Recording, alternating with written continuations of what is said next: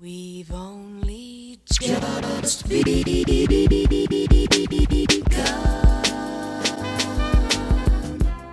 Hello, beautiful people. Welcome back to In Living Color Abroad. I'm your host, Angel Rodriguez. On this episode, you'll be hearing from Piff Taylor, who is living in Dongguan, China.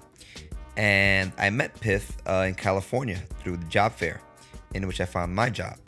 And Piff will be now guest number four out of the people that I met in California. And I think it's just really cool that I met all these people in February and we still keep in contact almost a year later. I just think it's pretty dope. And but yeah, uh, Piff is gonna talk about the difficulties of internet access in China and general restrictions that are present there. Uh, she's also gonna mention how she's maintained a relationship with her boyfriend who's living in South Carolina while she's living abroad. And she talks about how she's been reinvigorated, how she's now found her joy again for teaching, and why she's so grateful for the opportunity she took to move to China. Hope you enjoy. This is In Living Color Abroad.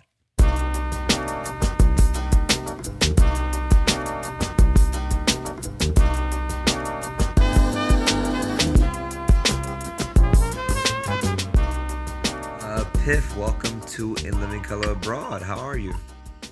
I'm well.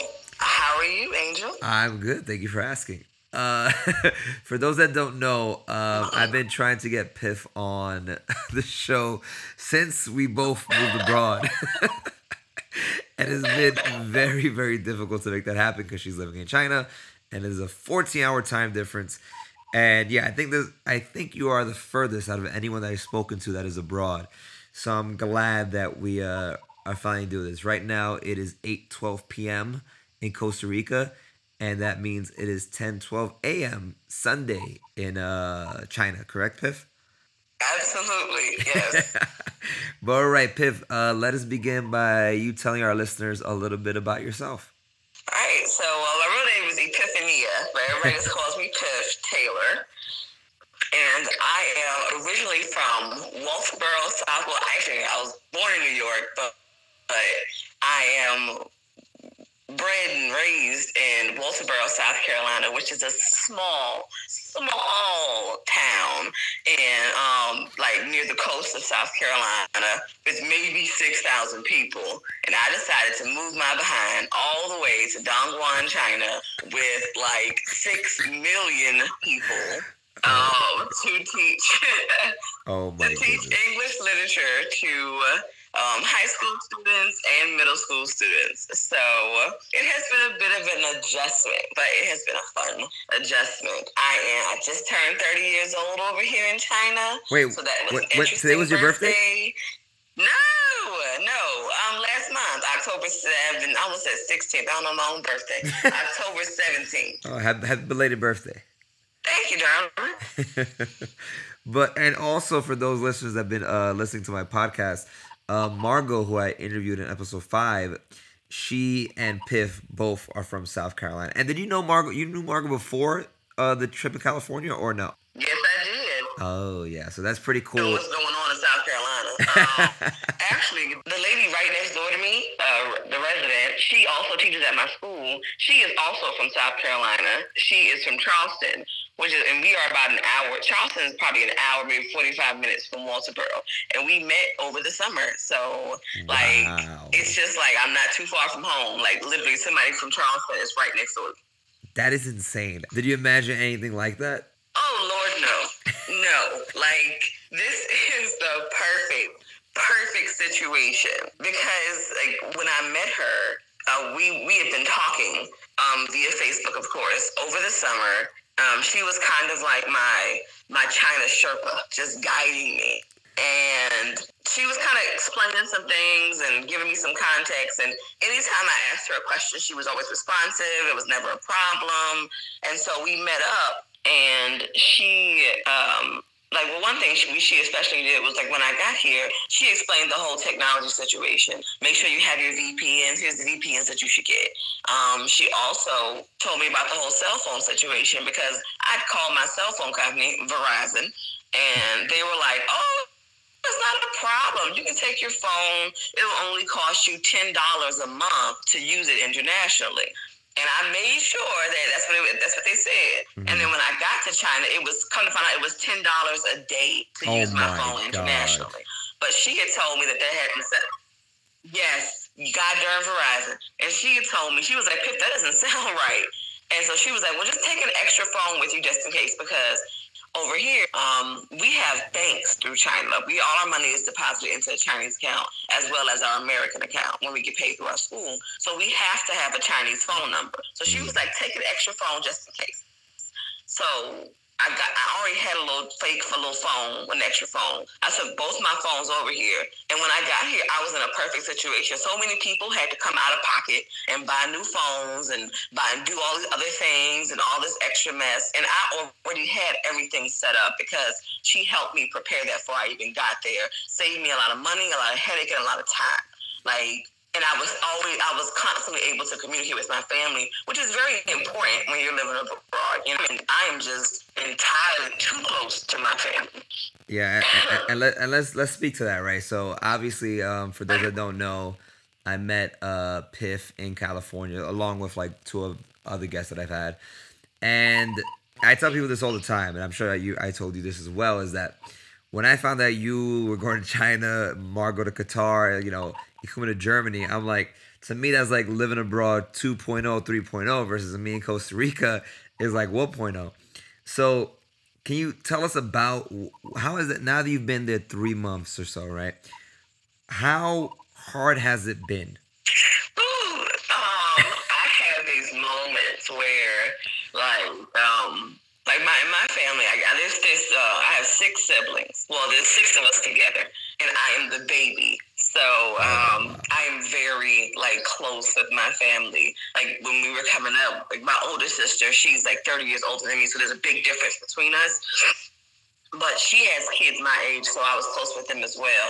Um, but my younger siblings, sorry, I'm choking up. Not because of like tears, but like just you know pollution. my my younger siblings, we all slept in the same bed together by choice. Like just same room, just like you know, like we we grew up really close together. So being over here has been hard. Like I have this oh, and especially my birthday. Like that was very hard. But um the best thing about it is like we have technology and um access to certain technology is limited here in China, but like I made sure all my family knew what they needed to have, and we made sure everybody got it. So everybody has WhatsApp. Everybody had well, WeChat is very difficult to kind of navigate, so they don't have WeChat, but um, they have Skype. So if one way doesn't work, we definitely um, stay into it. I call my I have kind of a plan. Like every morning, I take a cab to work, which is like thirty RMB, which is really like maybe four dollars. Um, so I'll take a cab to work and um, I use that time to call my family because it's about maybe a 25, 30 minute ride. So I call my family or one person from my family every morning and I text the others throughout the day. or I'll call my boyfriend or something. But it gives me some kind of connection back home. So that's kind of that's my goal every day. And it really does help with that like homesickness. Especially face like well, I don't have an iPhone, but kind of like that FaceTime and that Yeah. uh, the video calling. Mhm, mhm. That's absolutely essential. Be able to see their faces. Yeah, I, I think that definitely makes it uh right a lot more uh, easier. Like I have a colleague who's like 70 years old and he's he's American, but he's been living in Costa Rica for like the past 30 years. And he's like, try living abroad 30 years ago where you had to send letters in the mail and wait two weeks for a response. Lord Jesus. Yeah, but let, let's talk about that because you're in a very unique situation. I feel that I think many people are not when they live abroad because most of the people that live abroad they either go with their significant other or they're single, right? But you have a boyfriend that's back that he's he's in South Carolina, right? Yeah. What has that been like for you and for him? All right, so I'm gonna have to put my snarkiness off because usually I'm very sarcastic about this conversation with people because um like like real emotion is very uncomfortable for me. so I'm always like, yeah, I'm fine, but then God God forbid, you know, like I'm gonna, I'm gonna, I want to make him listen to this, so Yeah. I need to be, I need to be respectful and responsible. Okay, here we go. Put on my adult cap. well, it's good. Like, all right. So with him, Um, my darling Derek, he um he's just a chill person, so it works. Like he was the one who like gave me money and supported me when I won. When I told him Derek, this is what I want to do. First, he was like, "Piff is crazy." I know he, he didn't say this, but he was thinking this. Piff must be crazy. She's not really going to do this. But when he saw I was like buying tickets and going to um to fairs and trying to get jobs, then he was like, "Whatever you need, I'll help you because I know you want to do this." So um, he is the type of person that like if it works for me, if it's my dream, he's going to support me. So as far as him like being mad because I'm over here or feeling some type of way, like I know he does because I I miss him as well. But I know he would never tell me I can't do something. Like Mm. he has never been that type of person. Like he might say, "Piff, don't wear that dress. Your butt, your behind is out." But he's not going to tell me like if you can't pursue your dreams. You know. Yeah. So And that's good. That that that kind of makes the situation work. and wh- what do you think needed to be in place for that to happen, right? For you guys to have that kind of trust and foundation to say, you know what, I could live a year away from you. Like, wh- what do you feel needed to be in place in order for that to even be a possibility? I think it's just a personality thing. Like it's not like, like we are both very independent people.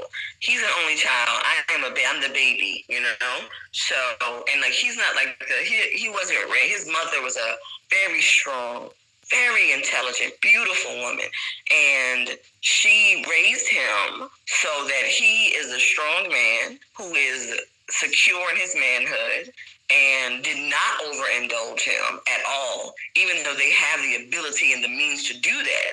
Did not spoil him, did not overindulge him, made sure he was secure in himself. And then he's also like, he's going to be uh, 35. His birthday is this month on the 17th of November, my 17th of October, so Mm. adorable. But um, he, he's uh, he's still be 35, so he's fairly mature, you know? Um, and I am a very independent person. I have been, we have been together for going on seven years. Mm. Um, he, I have been the same me for all these years, and he has been the same him for all of these years. And so we don't crowd each other. We don't, we don't like, we do not feel like we have to live on top of each other. Like, and I hate to say this, but there are even moments, and I think everybody has these moments in their relationships where it's like we live, we lived together this past past year, and there were days that it was like, dang, I wish I had my own space. like I need to be by myself today. I'm that type of person, Mm. and so is he. Like, but there are some people in relationships who is like, oh my god, I have to see him right now. Like, where's my man? Oh my god, I'm so in love. Like, just attached at the hip. Yeah. I am not that person. I will never be that person. I Mm. don't really like those people. And so, like, he's not that person either. And so that works for us. Like, I cannot, I'm gonna, like, I'm definitely gonna be home in December. I definitely cannot wait to see him. Like, Yeah. and I love him like crazy, and he loves me. But it's like we don't have to be attached at the hip. We don't have to be on top of each other constantly. Exactly. We talk every day. We communicate constantly. We just don't need to see each other constantly. I think I think it's part of our personality, and it's also being secure in your own relationship and being secure in who you are as an individual. And we got that, so we're good. well, I think that was I think that was really well put. Yeah, I think it's definitely like that. That's being secure in yourself, right? And being like, yeah, I love her, but I can also be away from her, and I trust her, and he trusts me, and vice versa. I think those are definitely um critical, right? In order for that to, and obviously, you said personality meshes together. Those are critical in order for that to be successful. And I think, I mean, again, I don't know how. I mean, whoever's listening, if someone like if someone's in a relationship right now, could they do that? Right? Could they say, "Hey, boyfriend, girlfriend, whatever, I'm gonna be gone for a year." De- you know, deal with it. Like you know, I wonder how how many people could do that. I don't think many. So I think you're very unique. You and you and your boyfriend are very unique in that aspect. All right, so let's go now back to South Carolina, right? Because I know nothing about South Carolina. So what is the mindset, in your opinion, of like the you you know, I'm, I'm a big city boy here. I'm from New York City. What do you want me to do? No. what do you think is the typical mindset of someone from South Carolina and like how they feel about living abroad? Okay, well, again, like so South Carolina, like, no one place is a monolith, right? So we know that. Um, but um, I think if you okay, so if you think about South Carolina, South Carolina is a beautiful place. I I love South Carolina, right? So we have beautiful, gorgeous beaches. At the top of the state, we have these amazing mountains and uh, this P in the PD area. Oh, I just oh god, Blue Ridge area. Oh, it's just it is a beautiful place. It's somewhere you can go to get a little bit of to get a lot of everything. Um, we have Charleston, which is one of the like oldest cities in the country. Uh, lots of history. It's a beautiful place, but for a teacher, it's a little difficult. It's a difficult pill to swallow. Uh, South Carolina, I was listening to a podcast called Walter Edgar's Journal. It's uh, it comes on NPR actually. Um, it's a good show, and it talks about all just he's a he's a historian for South Carolina, and he talked one time about um, education in South Carolina. So you know I was all over that, and he talked about how South Carolina didn't really have a solid educational system until the like early 1900s, which is wild to me.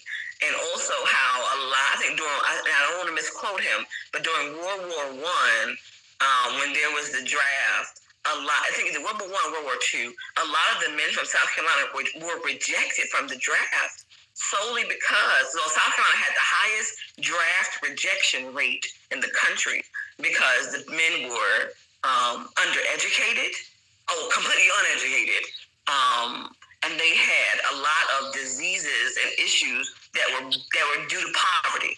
So this is the, the whole. This is the history that we come from, you know. Yeah. So with that in mind, it just shows that up until like fairly recent times, um, South there was a, there's been a big gap between those who are really wealthy and the rest of and the rest of the state. You know what I mean? There was no strong middle class. There was no strong education. So with that in mind, that kind of feeding back into your question, a lot of people from South Carolina, or those of you who I know in my area in Walterboro, like they aren't well traveled people. They aren't like really. They have a basic. You know, most of South Carolina is rural. Um, most people who either they live on live on areas that used to be farms. Um, they, I know there's people in my area who do a modern form of sharecropping. Quiet is kept, and to be, to be honest, you Wow. know, so it's like poverty is rampant in the rural areas. Education is low. So for some, like when I told people that I was going to move to China to teach, they were like, "Why would you want to do that, girl? You're crazy!" Like it was just the reaction was so just like like something must you must be out of your mind. Like because people can't imagine a life outside of their area. Like Yeah. I have taught I taught people. I remember one time when my, my school we took a trip to New York. And we were able to take the kids to New York for like $75 a person. And we were there for almost five days. So it was amazing. Um, and uh, shout out to Michael Arnett for planning that. Um, but the kids, for some of them, that was the first time they had left Beaufort, much less the state, you know? Like they might have gone to Savannah, which is like an hour away. But um, I think it's that it's the the fact that like some, a lot of these places are really poor. A lot of these people are really poor, and it's just like I don't have time to think about going out of the country. I just need to think about like how am I going to how am I going to put clothes on my kids' back? What am I going to eat tonight?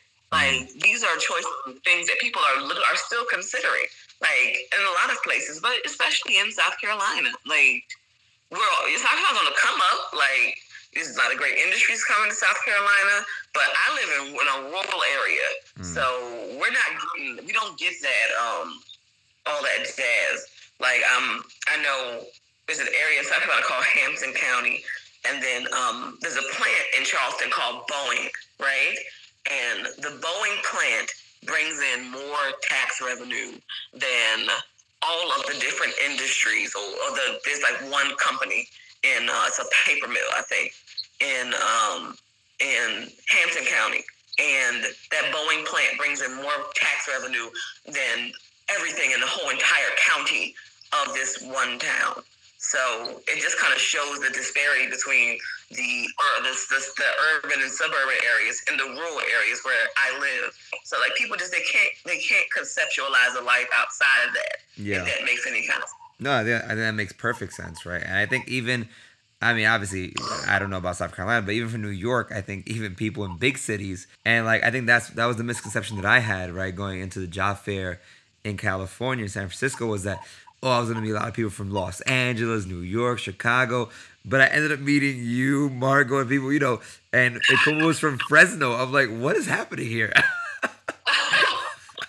so it's definitely, I think, a thing where it's like there are some people, obviously people like you, right? I think it's important to like hear your story. They are from what we would consider small states or you know or you know small cities in the country, but they, they they're trying to do this. They're trying to go abroad. So it, to that point, what happened? At what point did you get this idea planted in your head that this was a possibility? Like, how did you even find out about it? Let me just say that I am. I, I think I am a crazy person. like, I have never shared this We all are. We all are. this with you. now I'm going to share this with you, Angel, because you're my friend and I trust you. But when I was in high school, like, God, I feel like an idiot saying this. I was like trying to figure out how I could become a French citizen. And like I was gonna join the French Legion. Like it was ridiculous. Like but I have always like I have always imagined my life abroad. Right? I just didn't know how I was gonna get to that, you know? Ah, okay. So when I started teaching, like I always knew, okay, well, I was I did this program called PACE program, which is in, in South Carolina, because South Carolina has a well, like most states, has a huge teacher shortage.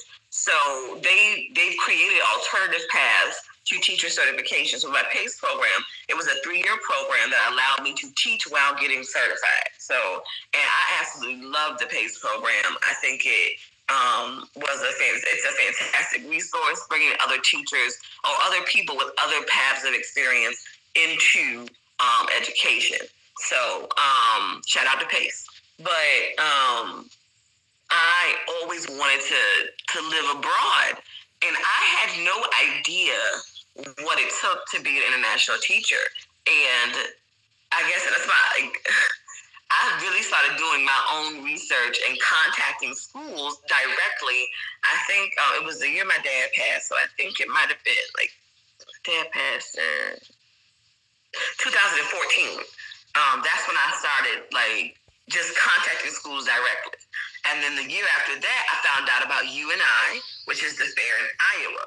And I went to the fair in Iowa, and I actually ended up getting a job offer and signing a contract for a school in Ecuador. Oh, And I ended up having to, yeah, I had to actually withdraw from that because of some other issues at my own school and with my own license. So, um, so that didn't work out, but I did have a job offer for us. And I had, I was planning to go teach in Ecuador in 2015. Um, and so between then and now, which shows you just God how long this process has been for me wow. um, I like later I found out years later, as I kind of put it on hold, and years later I found out about ISS and about all these different services that schools use to put teachers in in touch with recruiters, and that's kind of how I've gone through this process of like becoming an international teacher. But it's always been in my mind, like I've all since I've started teaching. I've always been thinking about teaching and about how I can pursue this thing and like teaching abroad. And I had such a plan, honey, because I love plans. I had this gorgeous like folder on my computer with all these different like cover letters and different resumes and like I've done all this research for all these different countries and finally when I threw all that out the window and said I'm gonna go to a safe place that gives me a job is when I got the job I have now. Oh, wow. That is. I mean, I do Yeah, remember so- you on your computer like every time. I mean, for those that don't know, like the way the job fair works, as far as like international teaching, like there's just like this like lounge area, kind of like a cafeteria of some sorts, and everybody gathers there after they're done with their interviews. And I always remember seeing Piff, like those two days that we were there, on her computer constantly. Like it was like you were I getting. I know. I know, but like you were getting to work. That's what I'm saying. Like you were, there was no like I was like kind of like chilling, relaxing, because you know, like I have multiple offers. And people were like, oh, I was kind of like chilling, and you were like, you were you were Oh, getting would to fell the ball, honey. That's how I felt. Nah, but like you were really getting to work. And I remember you telling me that story of like how you were really looking into this. And I was like, damn. Like I came in here kind of on a whim and you were really like about it, you know? And it, I, it, it just goes to show you that perseverance, like if your, your hard work paid off, right? Like you, you got to go like where, where you wanted and now you have that international experience and you have that job. So I think, I, and again, this is why I think it's important to have these conversations, right? From someone from South Carolina that wants to join the French Legion in high school that had this plan, that had this plan for you know four odd years. That like you could do it. It's possible, you know. So yeah, all right. So let's let's You get. just gotta be, you know, be a crazy person. You gotta be a crazy. I- You gotta be a little bit. I think yeah, we all gotta be a little bit crazy if you're doing this shit. But um, but all right. So let let's go. Let's go right there to California, right? Because I think everybody has like a different experience, right? Like I had a different experience when I uh when I was interviewing. So what was like when you went to California? What was your mindset? Like I'm getting a job anywhere, or like oh I'm looking here, I'm looking there. Like what was your how what was your plan of attack? So it's like all I'm focusing on is how can I make my dream what I want come to fruition. So like even like we were we were all hanging out together, we were all having a good time, but I was so stressed because it's like like in my mind, it's like if I don't get a job, that means that they don't like me. I'm not a good teacher. Like Mm. I can't separate the two things. You know what I mean? Yeah. And then also, I kept thinking of how I have I've had job offers that I have turned down, like, and it's like, and now I'm sitting here begging. But um, I think like, I am a religious person. I do believe in I have strong faith, and I believe God put me where I needed to be. You know what I mean? Like the job I took put me in a position where I am in a country where there are not a lot of black people, but I am in a school with three black women, and then one of those black women just so happens to be like from my from my state, like an hour away from me. Like That's crazy. That's crazy. And then That she was like insane. next door. Like that's crazy. You can't you can't write that. You can't write that. You can't make that up. That is so insane. So yeah, so so you're you're so okay, so you're in California, you get offers, you're like, I'm not going here, I'm not going here. When you got the offer from this the school in China, because I had an offer from China too, in Shenzhen, China, and you're in the other school. What was it again? Oh, Guangdong. you should have done Shenzhen. I'm pretty happy with Costa Rica, I must say. I think I made the right decision. oh, I know. Listen, let me. I'm be honest. Like I told somebody, my dream, Costa Rica is my dream, honey. That was place I ever went, like internationally. Oh, oh really? Oh, I think Costa Rica is absolutely gorgeous. So with that in mind, you better help- help a sister out. I know. Word. What was I gonna say? Yeah. So like, you know, I I had an offer in Shenzhen, China, and I was really considering it. You know, I was like, I could do a big city. You know, it was like Shenzhen, China was kind of like a big city. There was still a lot of green, and I'm like, you uh-huh. know, it would be I could, I could learn Mandarin or whatever in Chinese, and I thought, oh, is what I need. But then I saw the money they were offering. I was like, whoa, wait a minute now. I'm like, this is not what I anticipated. And then, um, then I also had an offer in Beijing. That was actually the most money that any school offered me. But I opted to go with like I, I would say I don't mind saying like the safer choice for me, right? For me personally, like all right, somewhere that's close to home, right? Costa Rica's only four and a half hours from New York. I know the language. I can pass for Costa Rican. I've been here before.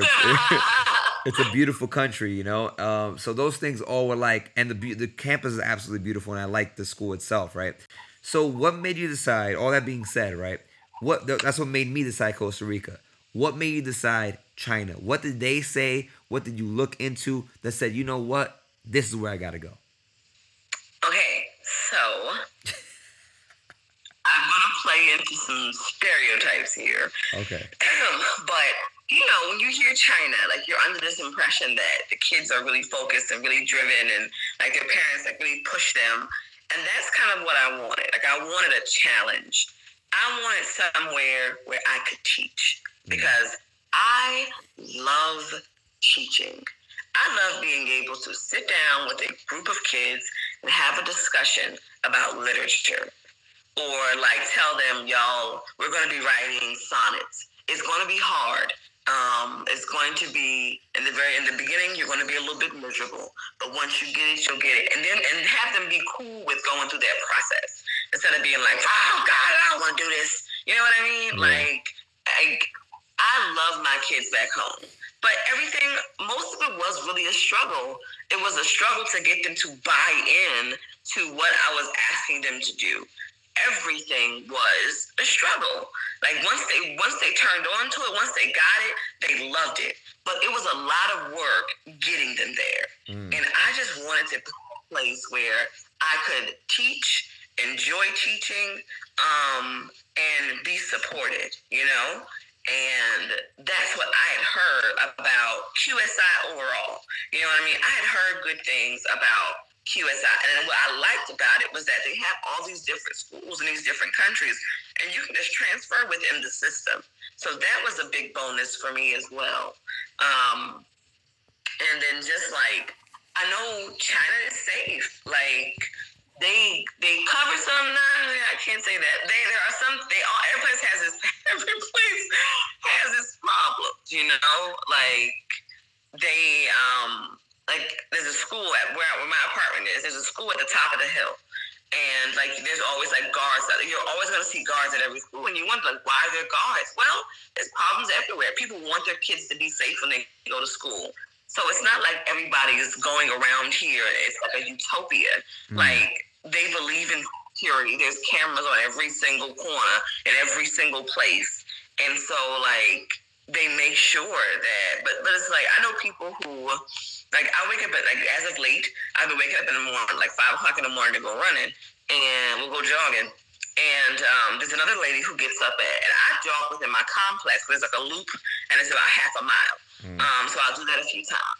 There's another lady who like leaves at four in the morning and goes to this beautiful park because China has done a really good job with like creating natural outdoor and natural spaces. Um, so she'll go to this park called Qifeng Park, which is gorgeous. And four o'clock in the morning now, she's running around the park by herself. It's like, girl, bye. But um, no, she feels completely, absolutely safe. Like, and that's a big thing for me. Like, there have been days, like, I have a, a an ayi, a maid who comes in, um, and I'll go out, and then I'll, you know, she'll, like, I'll leave while she's doing her own thing here in the apartment, and she'll sometimes she'll leave before I get home, and she's like, I just left the door open, and then you just walk in and out, like, it's, it's just people just like people feel safe. And that was a big thing for me. Am I able to teach where I'm going? Um, are the kids going to be driven? Like I'm used to there being struggle. I knew there was going to be a language barrier, even with the students, because they are all all sec, um, second language learners. They all come into English as a second language, so there's going to be that difficulty and barrier as well. Like I understand that. Like, I'm used to teaching that. Um, but I just wanted to make sure that I was in a situation where I could enjoy myself, where I could feel safe, and where I could teach. And I felt like I could get that here in China. And I and I had done a lot of research on QSI. So when I got the offer from QSI, like I was I was I was pleased. So I was also trying to get a job in um, uh, Qatar, where uh, what's her where uh, Margot. Margot is, because I really wanted to be near somebody I knew, and it ended up with me again, still coming to China and being with people from home. So Yeah. either way, I was in a good position. Yeah, it, it wor- it worked out in the end. And so let's let's talk about China now, right? Because again, what preconceived notions did you have before you even you you took the job, but like when before you got there, what were you worried about before you got there? Internet, like Okay. even now, I'm worried. Like, like, can't say this. All right, no, and I'm just not used to that.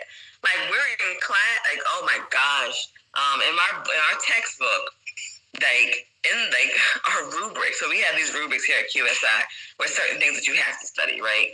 And you have to go by the rubric, but like you know, so um, they wanted us to read uh, some transcendental text. And there's a transcendental, there's, you know, I think it was Thoreau who wrote Civil Disobedience. And it's like, and I was explaining to them, they were like, well, what about in America? Like, in America, you can say whatever you want to say. Like, you can go and say, like, um, somebody, the president should, um, the president should get, you know, should get in a car accident, or the president, the, Yeah. I wish the, sometimes I wish the president would just die. And they're like, that's okay. I'm like, yeah, as long as you don't say I'm going to kill the president, then you're fine. You're fine. Like, exactly right. like it just is what it is. Like I was like somebody, um, like one time there were those who were protesting outside the White House, and that man had like a dummy with of like Obama hanging from a noose. Yeah. Like that is offensive, but it's not illegal. So given that right, that there's these restrictions, right, like you said, and obviously, do you feel in the three months you've been there that you're like now used to it? Do you see it from like their lens a little bit, or you still like kind of like resent it? Like I see it as hypocrisy. You know what I mean? Mm, okay. Because like, and not through them, but through us. Because it's not like this is some unknown thing to the whole world. But also, it's like even knowing that we still have made a choice to engage with them on certain levels. Like the economies of China and America are so intertwined. You know what I mean? Yep, yep. And it's like, and it's like, but we have this whole notion that we're fighting communism and we're doing this and we're, you know, we fight these beliefs and Mhm. they're ideologically um and you know antithetical to us. But it's like, but for decades, y'all have put all that aside so you can make a dollar. Exactly right. Yeah, that's a good point. That's a really good point. Like Cuba's Cuba's communist. Like, and we we have isolated them all. And I'm not saying it's right or wrong. I'm just saying it's it's hypocritical. We isolate Cuba. Like, uh, they don't they don't reach out to us, and we or if they do, we don't we slap we don't accept it because in the in the argument is well they're communists and well they did this and well they did that. All things that China has done and worse, we still engage with them um, because it profits us. So I just, I'm just like, let's just be honest and say, like, our values are our values um, unless it is financially beneficial to us. We all get something from it as well. It's like, like I just don't understand it. Is the idea that Chinese people are going to see how free and amazing America is and the democracy is, and then they're going to start calling for it themselves? That didn't work because, like, in the past 50 years, where China has had this like industrial revolution, like Chinese people's, and I have students who tell me, like, my mother came from being dirt poor, like living on a farm, um, not having running water or electricity. Now, this is this girl's mother to like now my my mother and father own multiple companies and multiple houses. Like somebody has most people have seen their income and their quality of life shift and they can attribute it to the policies of their government.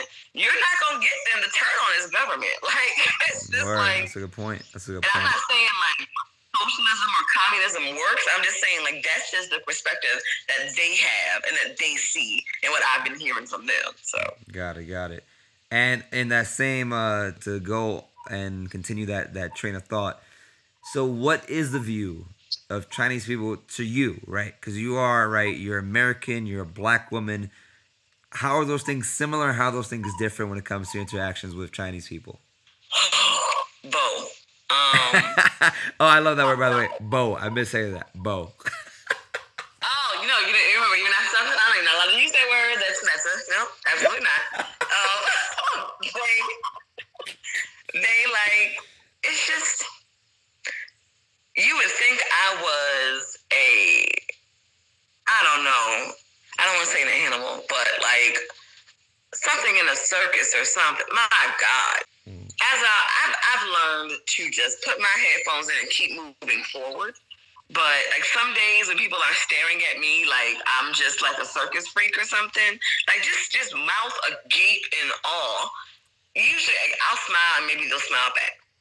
It's, it, it can be very frustrating. Like it can be very like uncomfortable for me, and that's one of the like I I don't know. Like it's just very uncomfortable. I'm gonna be honest. And I know people say, "We just get used to it." It's hard for me to get used to it. I'm from South Carolina. There are a lot of black people in South Carolina. A lot of black people, Indian people, um, Caucasian, a lot of a lot of a lot of Caucasian people, um, a lot of Hispanic people.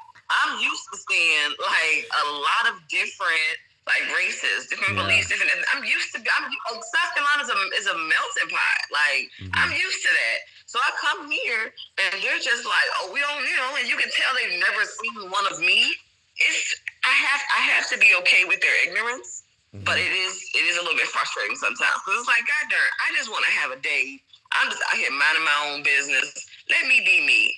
But they, um, you know, it's just I guess it's, it is hard. It, it is hard and it's frustrating. But you you do get used to it. Wow. Like it's nice. Um, sometimes oh god, the men they just like they always want to practice their English or something. So they'll like follow you around, and be like, "Hi, hello, hello." Like Jesus. oh my god. That's Cause they're bold. Like they're not trying to like holler or nothing. They just want to. I guess they just want to practice their English. So she's clearly American. Let me. She's clearly not from here. yeah. So let me talk to her. And it's like, no, I'm okay. Um, but there are. Like, I know there was one day it was really funny. Um, like uh, every like a lot of people smoke cigarettes just everywhere. Um, and God, it's like it's the cigarettes smell like I don't know, like dry bud. Like they smell terrible.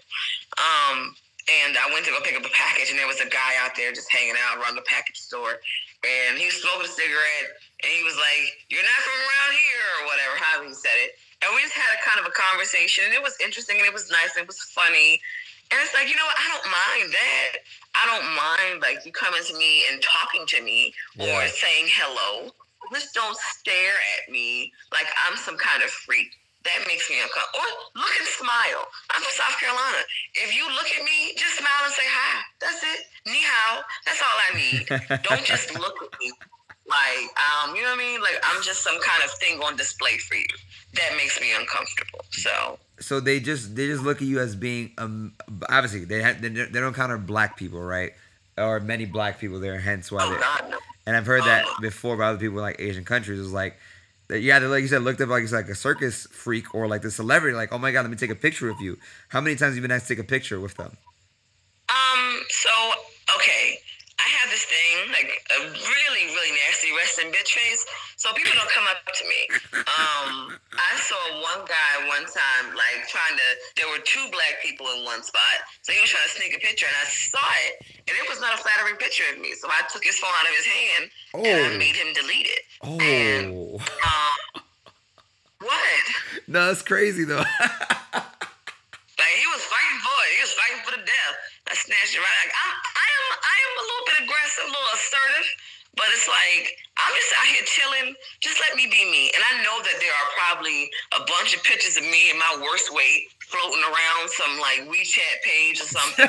we but if I can, if I, I can control it, then I will. I don't mind you coming up to me. I've had a few people like come up to me, and but then I always say, "Well, let me get one too," just so they can experience how uncomfortable it is. Yeah. Because like all the pictures in my phone of me with a Chinese person, like they look absolutely miserable, and it's like I'm just smiling. And it's like you have to understand that just as uncomfortable as it is for you, it is uncomfortable for me. Like, oh, when little kids do it, it's absolutely adorable. Um, I went up like, at Qifeng Park. There's this big um, uh, lantern at the top of the, the little mountain they have there, uh, hill or whatever. It's like about uh, so 500 some odd meters up or feet up, excuse me.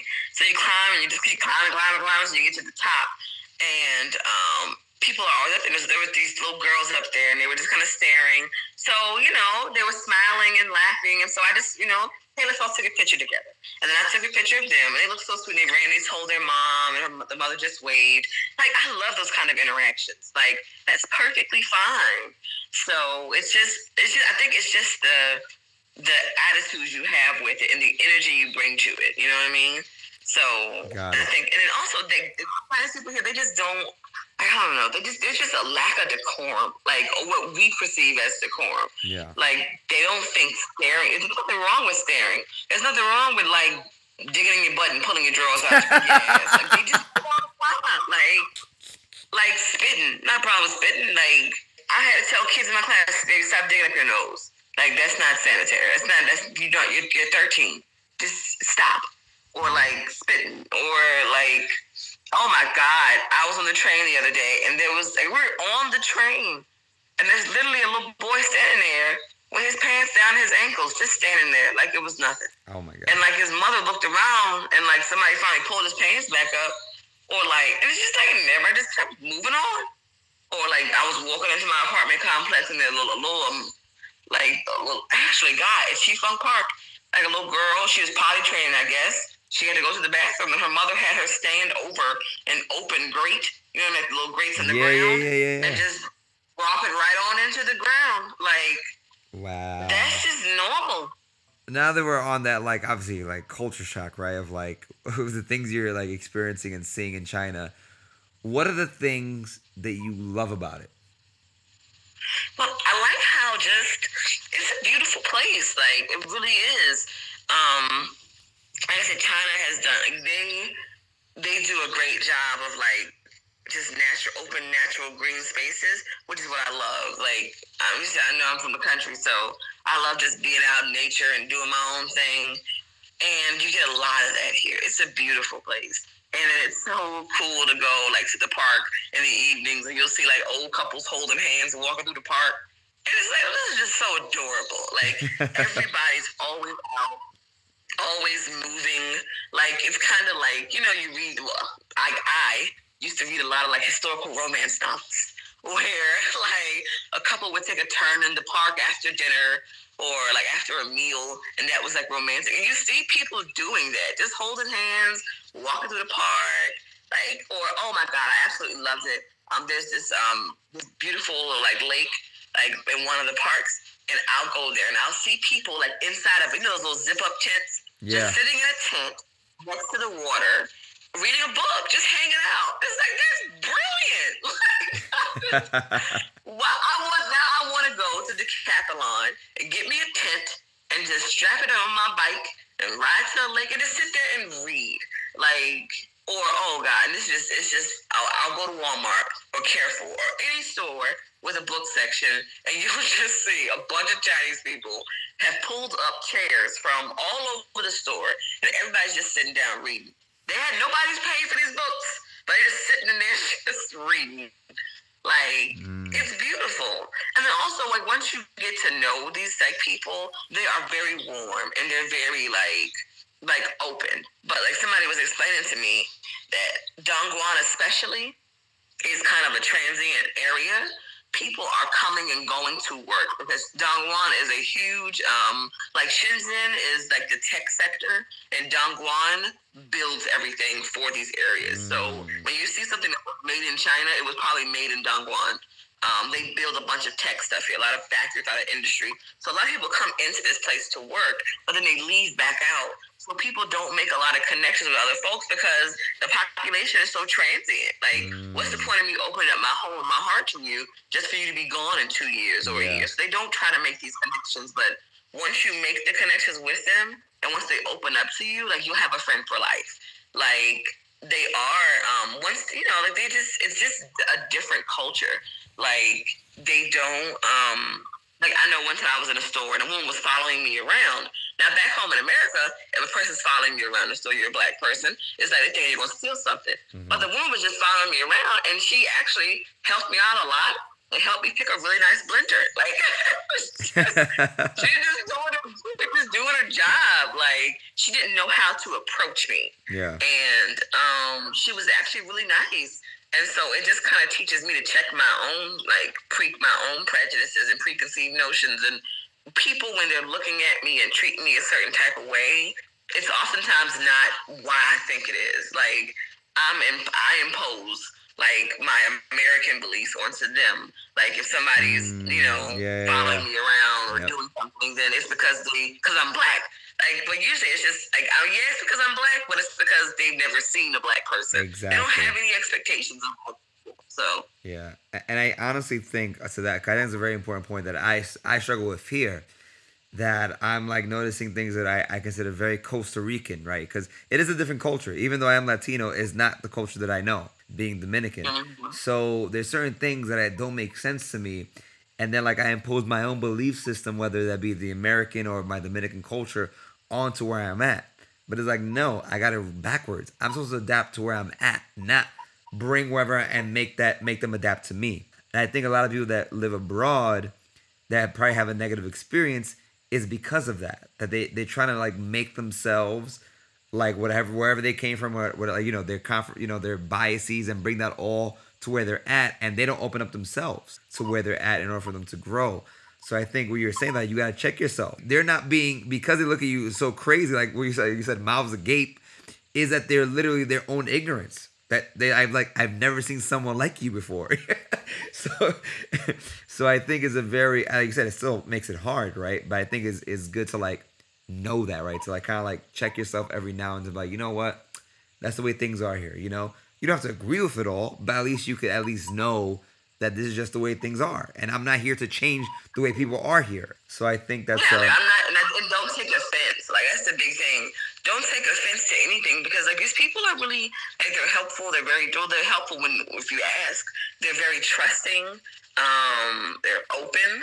And it's just a matter of just checking your own expectations and your own biases and like like here, like I'll say things like, "Oh, well, it's not very good." Like, no, like the only honestly, the biggest issue for me is probably just like the internet and like the connectivity issues. Mhm. Everything else is just you can get everything at a snap of a finger. I don't have to leave my apartment for anything. Like I get groceries delivered. Like you don't have to leave for anything. Everything you need can be can be God brought up on your own phone. And all I love like WeChat to some degree is fantastic. Like Mm. I'll pull up this app. My like they just I don't have to have money. Like I'll just hold my phone up and they'll scan a code on my phone, and that's how I pay for everything. yeah, that's crazy. Or I can send somebody money directly. Like it's amazing. Like Yeah. how far along they are with technology. But it's just like the only problem is that the, the and again, it's just the things, the technology that I use, that I'm used to, I can't have access to it because it's blocked. It's not like they don't have access. Like they don't like they don't have our level of technology. Yeah. I just can't use what I'm used to using. exactly. And what they have kind of supersedes what we have. I'm just not. I just can't get Facebook, and everybody I know is on Facebook. Exactly. and on the final note, what are you? Because I, I think it's important for me to think about this myself.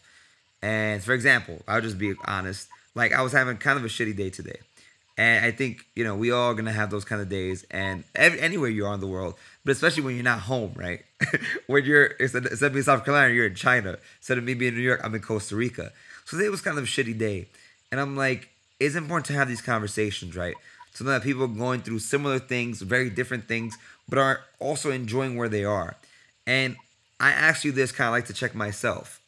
What are you most grateful so far in making the decision you made to go, to go to China? By and large, like just allowing me to connect back with the things that I enjoy. Like I forgot how much like I am at peace when I am just around some trees and some water. Like Mhm. I there are days when I am having a really bad day or I feel down. Because like there are days when I just I just feel down for no reason. Um, because I'm human, you know? Mm-hmm. And so I'll, I'll check myself, like, you know what you need to do. And I'll get on my bike and I'll ride to the park. Or I'll do something and get my body moving. And that makes me feel better. Like, I realize that since I have been in China, I have been more active and done more things that I love to do than I did, like, in two years. When I was in a whole, in the year and a half when I was at home. So the whole time before I moved to China, when I was living in Beaufort, I was able to do things I enjoyed a little bit, but I was working two jobs. So as a teacher in America, in South Carolina especially, sometimes you got to work two jobs. But I was I was living in a perfect place to do the things I enjoy, like being by the water, going biking, going jogging. But I couldn't do it. I didn't have the time. When I moved to Walterboro, back home to Walterboro, there there aren't those options. Walterboro is a very limited place. So I couldn't do the things I enjoyed. I didn't really feel safe all the time. And um, so when I got to China, though, it's like I can do things I love to do. I can sit on my little balcony on my porch and just read a book and just enjoy being outside. I can I go jogging in the mornings. I can go and just ride my bike or go walking through a park or just go and just be be with nature. And I love that. And it just reminds me of all the things that I enjoy. And I am so grateful I came here because it allows me to do that. And also being here has really invigor- reinvigorated my love of teaching. And I can I I think if nothing else, those are the most important things I'm taking away from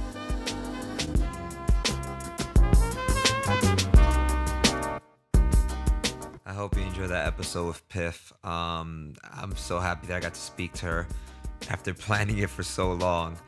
Um, but yeah, I think again, I, I think we see this theme of finding something outside of where you were born. And obviously, this is from an American lens, right? Most people I speak to are American. But I think this could be said about most people that live, move from any country, right?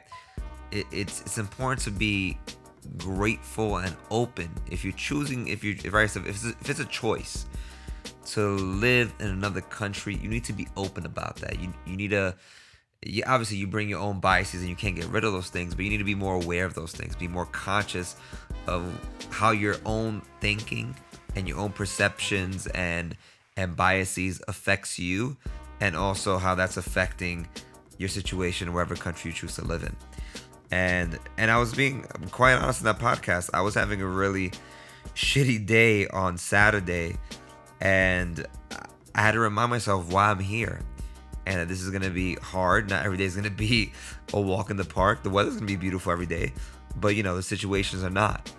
And I need to remind myself and ground myself on being strong in those moments that are gonna be difficult. And that's why I think it's so important to hear these conversations of other people that are going through this in other places and in other places that are mm, can be more difficult. You know, I'm not going through the things that she's going through in China in regards to internet access. So it reminds me like, hi Angel, you don't have it as bad in regards to that, you know?